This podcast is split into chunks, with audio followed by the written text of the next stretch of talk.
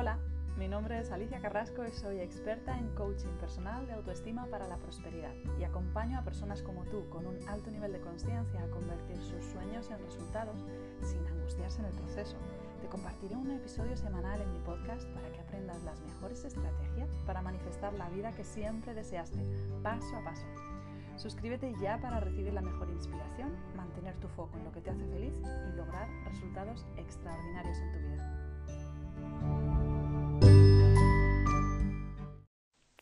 Hola, ¿cómo estás? Vuelvo a aparecer por aquí porque hoy es día de directos, de directos con Tonis. He tenido el anterior con Tony Espigares y ahora vamos a hablar con Tony Barrera de el autoamor y la manifestación, a ver qué relación tienen, a ver cómo conseguimos querernos más para así manifestar la vida que deseamos. Vamos a ver si se une. Hola Laura.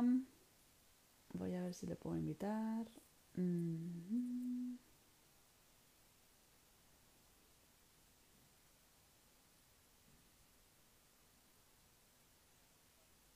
Ay, no me deja invitarle, así que espero que se una. Para invitarle que nos tiene que contar muchas cosas. Coméntame en los comentarios. ¿Te vendría bien quererte un poco más? ¿Tienes algún sueño que te gustaría manifestar que todavía no has manifestado? Si es así, estás en el lugar correcto. Vamos a ver si... Hola, Primi. Mm, No sé por qué no le puedo invitar. Vamos a ver. Tony. Ah, mira.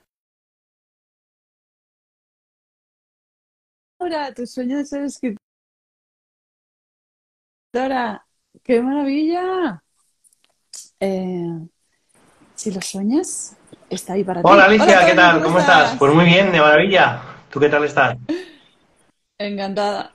Muy bien, encantada de charlar contigo. Mira, les he ido preguntando mientras te conectabas eh, que si a alguien de los que está conectado les gustaría quererse más y que si tienen algún sueño por cumplir. Y Laura nos ha contestado que le falta cumplir el sueño, Bueno, Laura, de ser un saludo muy Así grande que para ti, la verdad que bueno. Laura la conozco muy bien. Y, y sí, la verdad que bueno. importante es eso, ¿no? El tener esos sueños, esa visión también de, de donde nos gusta llegar.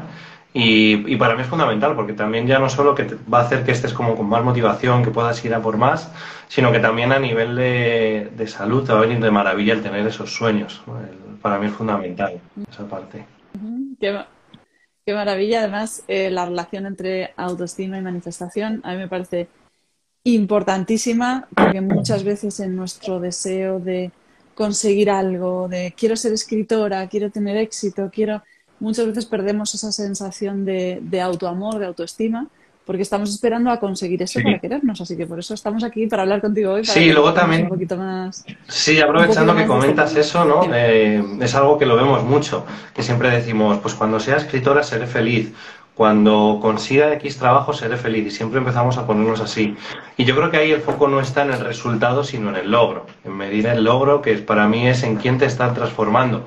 Porque muchas veces vamos a poder tener un resultado sin logro. Sí, es posible que se dé ese resultado, pero luego no logremos ese logro. Por ejemplo, eh, hay muchos famosos que aparentemente lo consiguen todo. Por ejemplo, ayer lo estaba hablando con un gran, con un gran mentor y un, eh, un gran amigo mío y hablábamos del caso de Amy Winehouse, ¿no? que aparentemente lo tenía todo y mira cómo al fin y al cabo no conseguía ser- tener esa felicidad.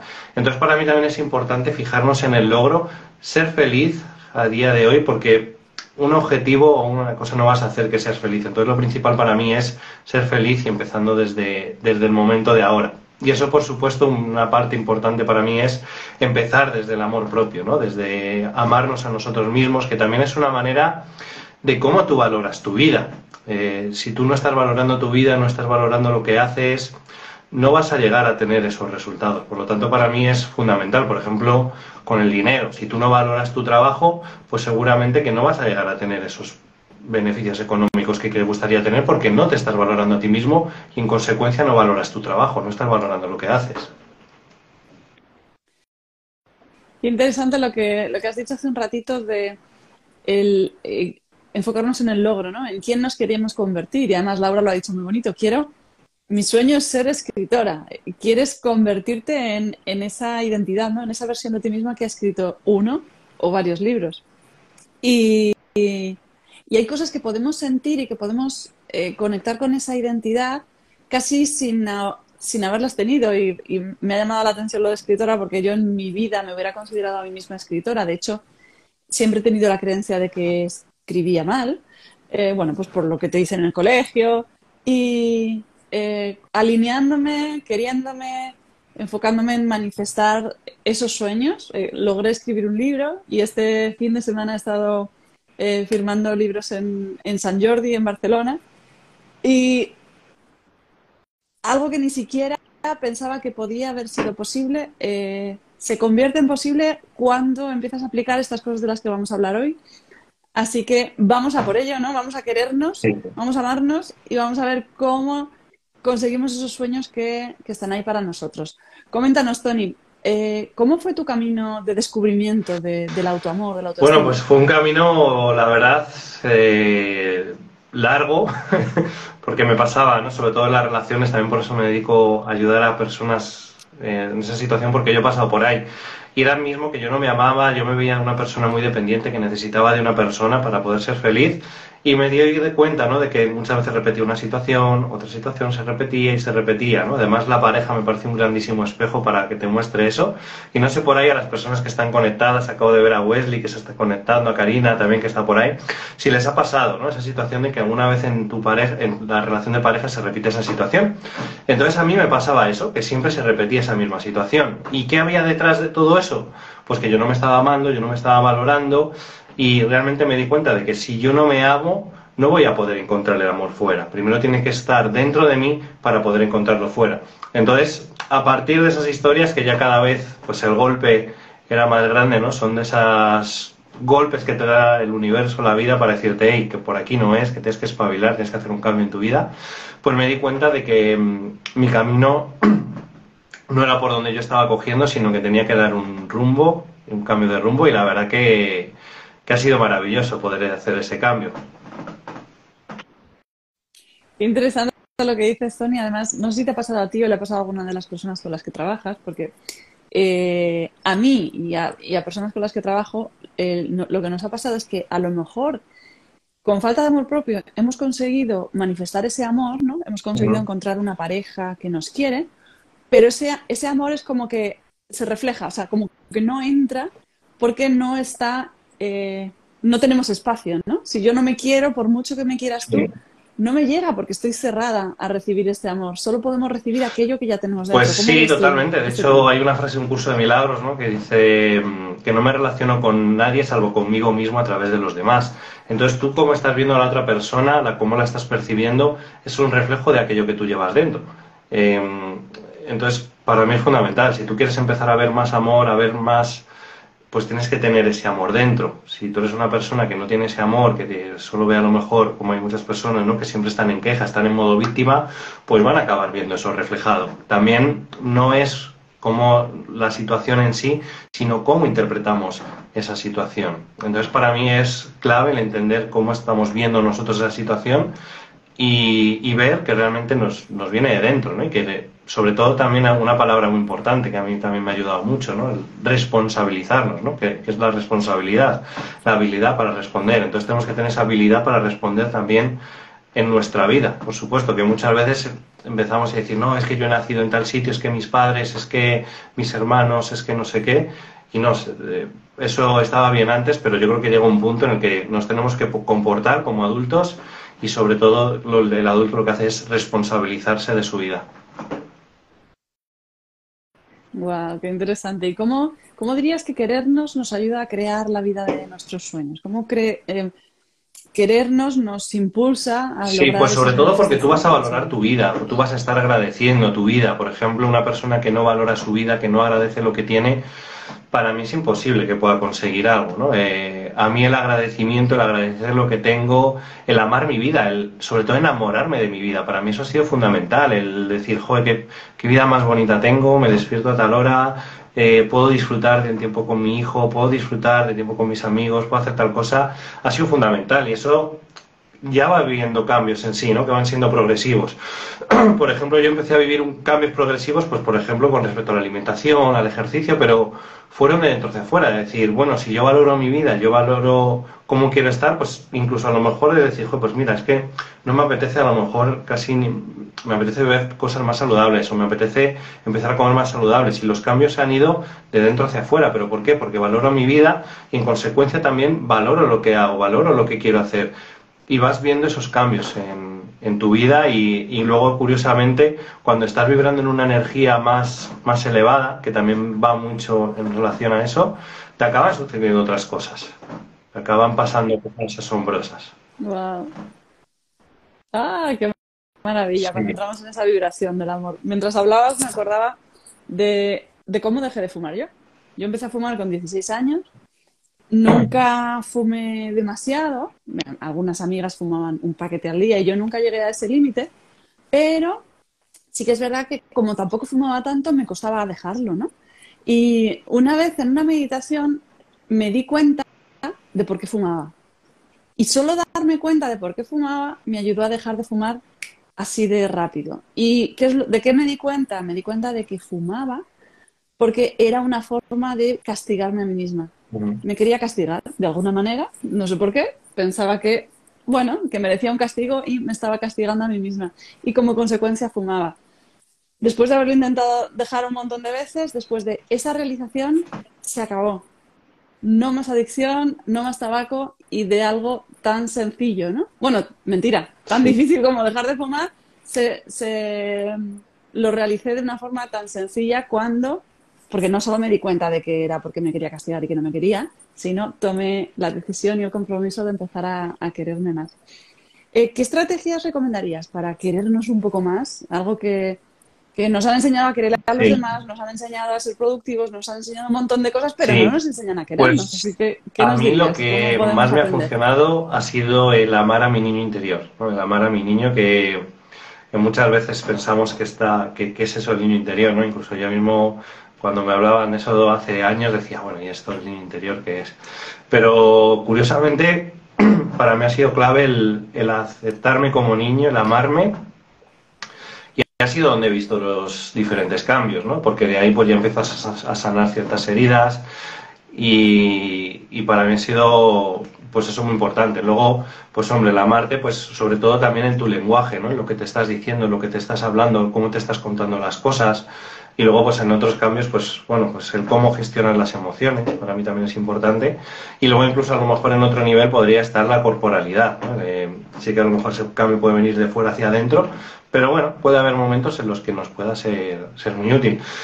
Pero vamos, yo sí me tengo que quedar con una clave ha sido el mirar a mi niño, amar a mi niño y darme cuenta de que es lo más bonito que tengo y el tesoro más, más bonito, porque gracias a ese niño es cuando vamos a poder divertirnos, es cuando vamos a poder reírnos, es cuando las relaciones también las vamos a poder tener de una manera sana, no buscando a lo mejor el, el debería o, el, o esos celos que muchas veces no, nos suelen dar, o esas rabietas, ¿no? Que seguro que, que, a muchas personas de las que están aquí han tenido ahí alguna rabieta en, en sus relaciones. Para las personas que no han oído nunca el concepto de niño, ¿qué es eso del niño interior? Sí, pues, pues son esas creencias, esos pensamientos que solemos tener cuando somos pequeños y cuando somos adultos siguen quedándose ahí. Es decir, que cuando llegamos a ser adultos conviven, por un lado, nuestro niño interior, que también está formado por todas esas creencias, esas vivencias que hemos podido tener de niños, esas situaciones que también a lo mejor nos han podido herir de pequeños y que continúan heridas, también hay esas situaciones que nos han herido, pero que hemos podido sanar de niños, que eso también es lo que nos da esa inspiración, esa confianza también para poder confiar en la vida. Perdón, me he echado un traguito de agua. Dale, dale. Y, para mí es eso, ¿no? Lo que es el niño interior, todas esas creencias, esas situaciones que hemos podido vivir de niño que continúan con nosotros y que cuando somos adultos nos sigues acompañando. Eso también lo vemos reflejado pues, en cómo conectamos con la alegría, cómo conectamos también con la creatividad, incluso también cómo conectamos con el miedo. Todas esas acciones eh, vienen también de nuestro niño interior y para mí es importante saber gestionarlas. Por ejemplo, hay una parte importante niño interior que muchas veces nos comportamos como niño interior, ¿no? Eh, suelen ser comportamientos típicos, pues las rabietas, el decir, bueno, pues eh, si esto no es así, pues no me vale. Un adulto es capaz de racionalizar, es capaz de ver otra forma de ver las cosas y, y, es ahí donde está la clave, ¿no? El decir, bueno, aquí me estoy comportando como un niño, hay algo a lo mejor que tengo que sanar, que tengo que cambiar y pasar a convertirnos en adultos, ¿no? Porque mm, muchas veces queremos comportarnos como adultos siendo niños y, si no somos capaces de dar ese paso, dar esa transición a pasar a ser adultos, pues vamos a seguir muchas veces, yo creo que sin amándonos tanto y sin darnos ese valor que, tanto merecemos. Un niño también no, no, es capaz de mejorar, de manejar dinero, ¿no? porque tiene esa mentalidad infantil, no es capaz de manejar relaciones. Eh, por lo tanto, es clave pasar a comportarnos también ahí como adultos, que también lo hablaba antes, ¿no? Hacernos responsables de, esa vida. Mm. Qué bueno. A mí me interesa muchísimo el tema de la autoestima, primero porque, bueno, ha sido una, falta que, he tenido yo durante una gran parte de mi vida.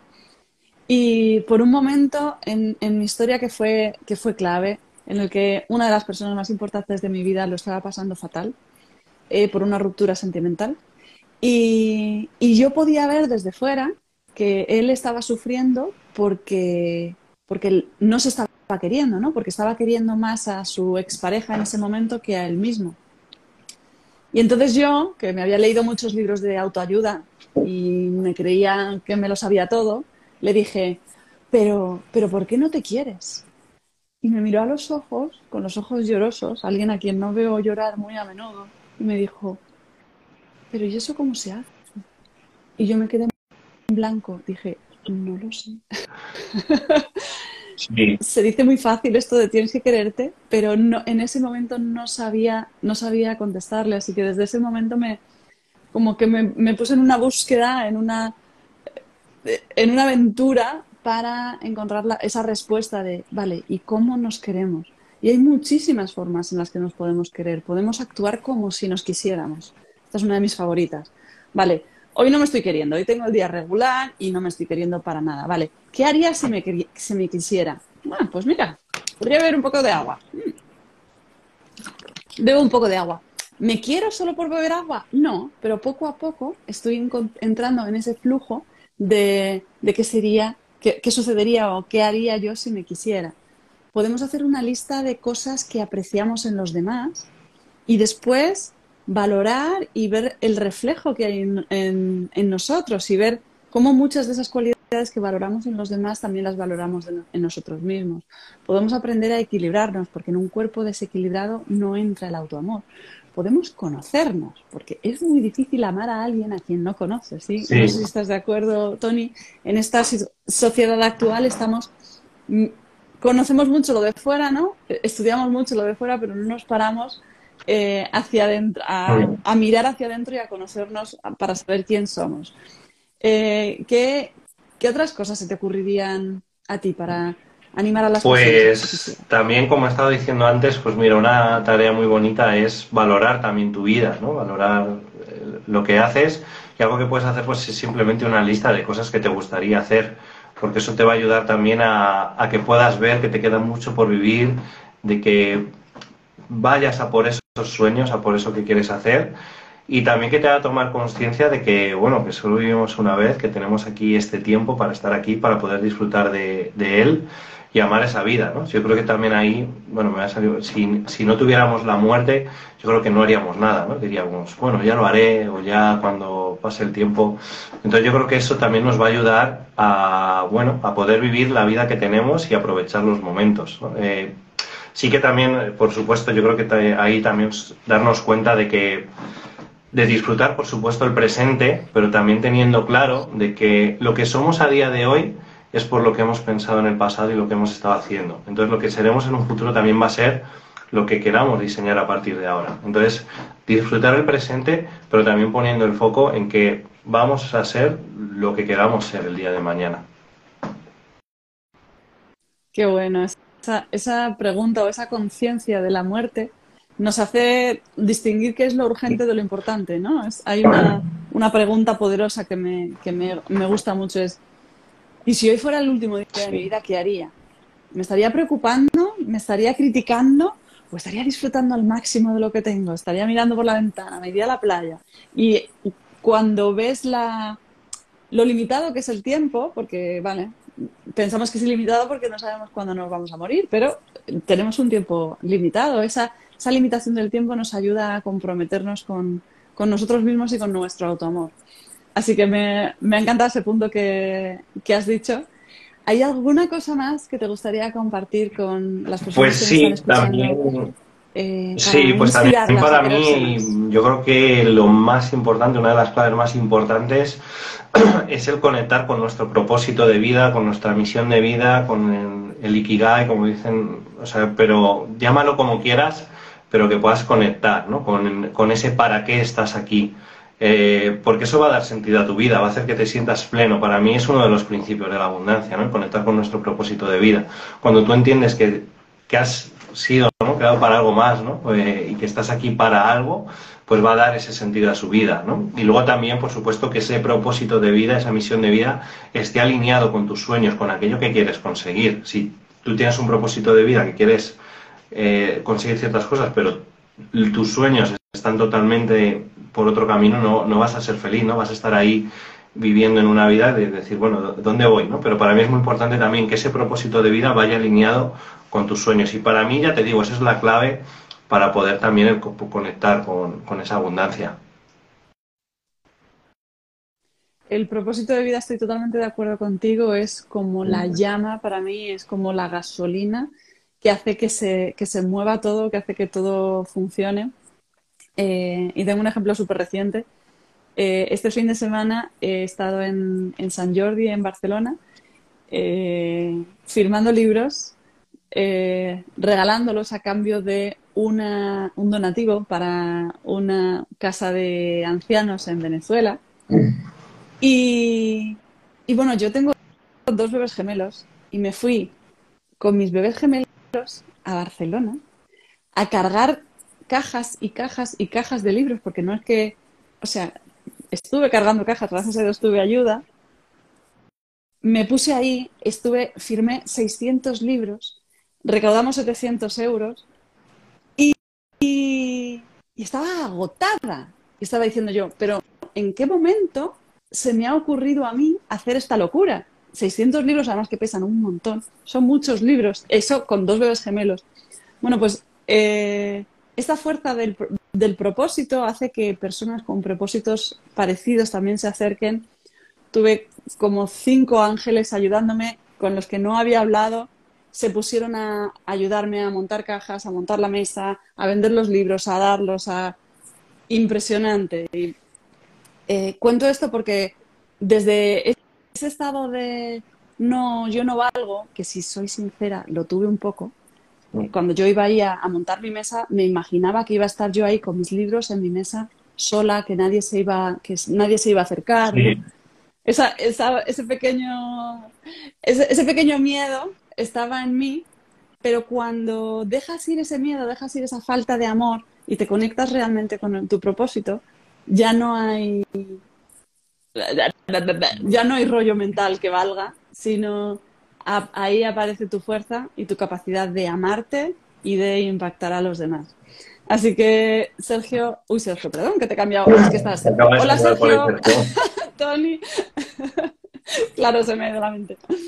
Tony, si hubiera algo que te gustaría, con lo que te gustaría terminar para impactar los corazones pues, de estas personas. También relacionado con lo que estás diciendo, es que para mí también existen tres tipos de salario. Por un lado tenemos el salario económico, ¿no? que yo creo que todos hemos pasado por ese momento alguna vez, ¿no? De, tú un trabajo y cobras dinero y sin más. Luego está un salario emocional, que es ya cuando eso que estás haciendo ya te empiezas a sentir un poquito mejor contigo mismo, empiezas porque ya sientes que tu trabajo puede ayudar también a otras personas. Y luego, por otro lado, está el salario espiritual o trascendental, ¿no? que es cuando ya puedes ayudar a otras personas y cuando ya deja, puedes dejar un legado. ¿no? Y lo haces ya también a lo mejor por, por algo más que por dinero. Y, y, para mí es importante esa parte, ¿no? porque cuando estás viviendo una, una vida en propósito, mm, lo haces pensando más en esa parte de ese salario trascendental que muchas veces te llena y no hace falta que tener dinero, sino simplemente con ver a lo mejor las caras de la gente, con eso ya te va a llenar. Entonces, para mí también es importante que por lo menos esa parte también la vayamos teniendo cubierta ¿no? y, vayamos completándola, porque luego te va a hacer también que te sientas pleno, que te sientas feliz con, poder ayudar también a los demás. Y yo creo que muchas veces empezamos a poner el foco en ganar dinero y realmente nos estamos olvidando de todo lo demás, que para mí también es lo más importante.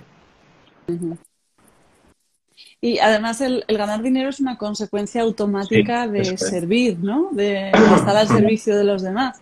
Y además cuando estamos al servicio nos olvidamos un poco de nosotros mismos y de nuestra, eh, nuestro rollo mental, así que es un win-win. Ganas, ganas por todos los lados, así que muchísimas gracias por el, por el consejo. Vamos a conectarnos con nuestro propósito, con el Ikigai. Mira, la Higuera Casa Cultural dice infinitas gracias. Estoy trabajando con el Ikigai justamente ahora. Pues ha sido un placer charlar contigo, Tony. Espero que tengas un montón de éxito, que, bueno, no lo dudo, que lo vas a tener. Y nada, muchas gracias por habernos aportado valor hoy aquí a, nuestra comunidad y nada, estoy a tu disposición. Muchísimas gracias Laura a ti también por este ratito que hemos tenido, la verdad que ha sido... Alicia, me lo estás devolviendo. Muchas gracias Alicia también por, por este ratito que hemos compartido, la verdad que ha sido increíble y bueno, sobre todo también pues que las personas que hayan estado aquí conectadas pues que se hayan quedado con alguna idea y que sobre todo el poder aportar también ese valor que para mí es lo más importante. Qué maravilla. Kigai. Bueno, gracias, Alicia. Chao. Maravilloso. Hasta luego a todos.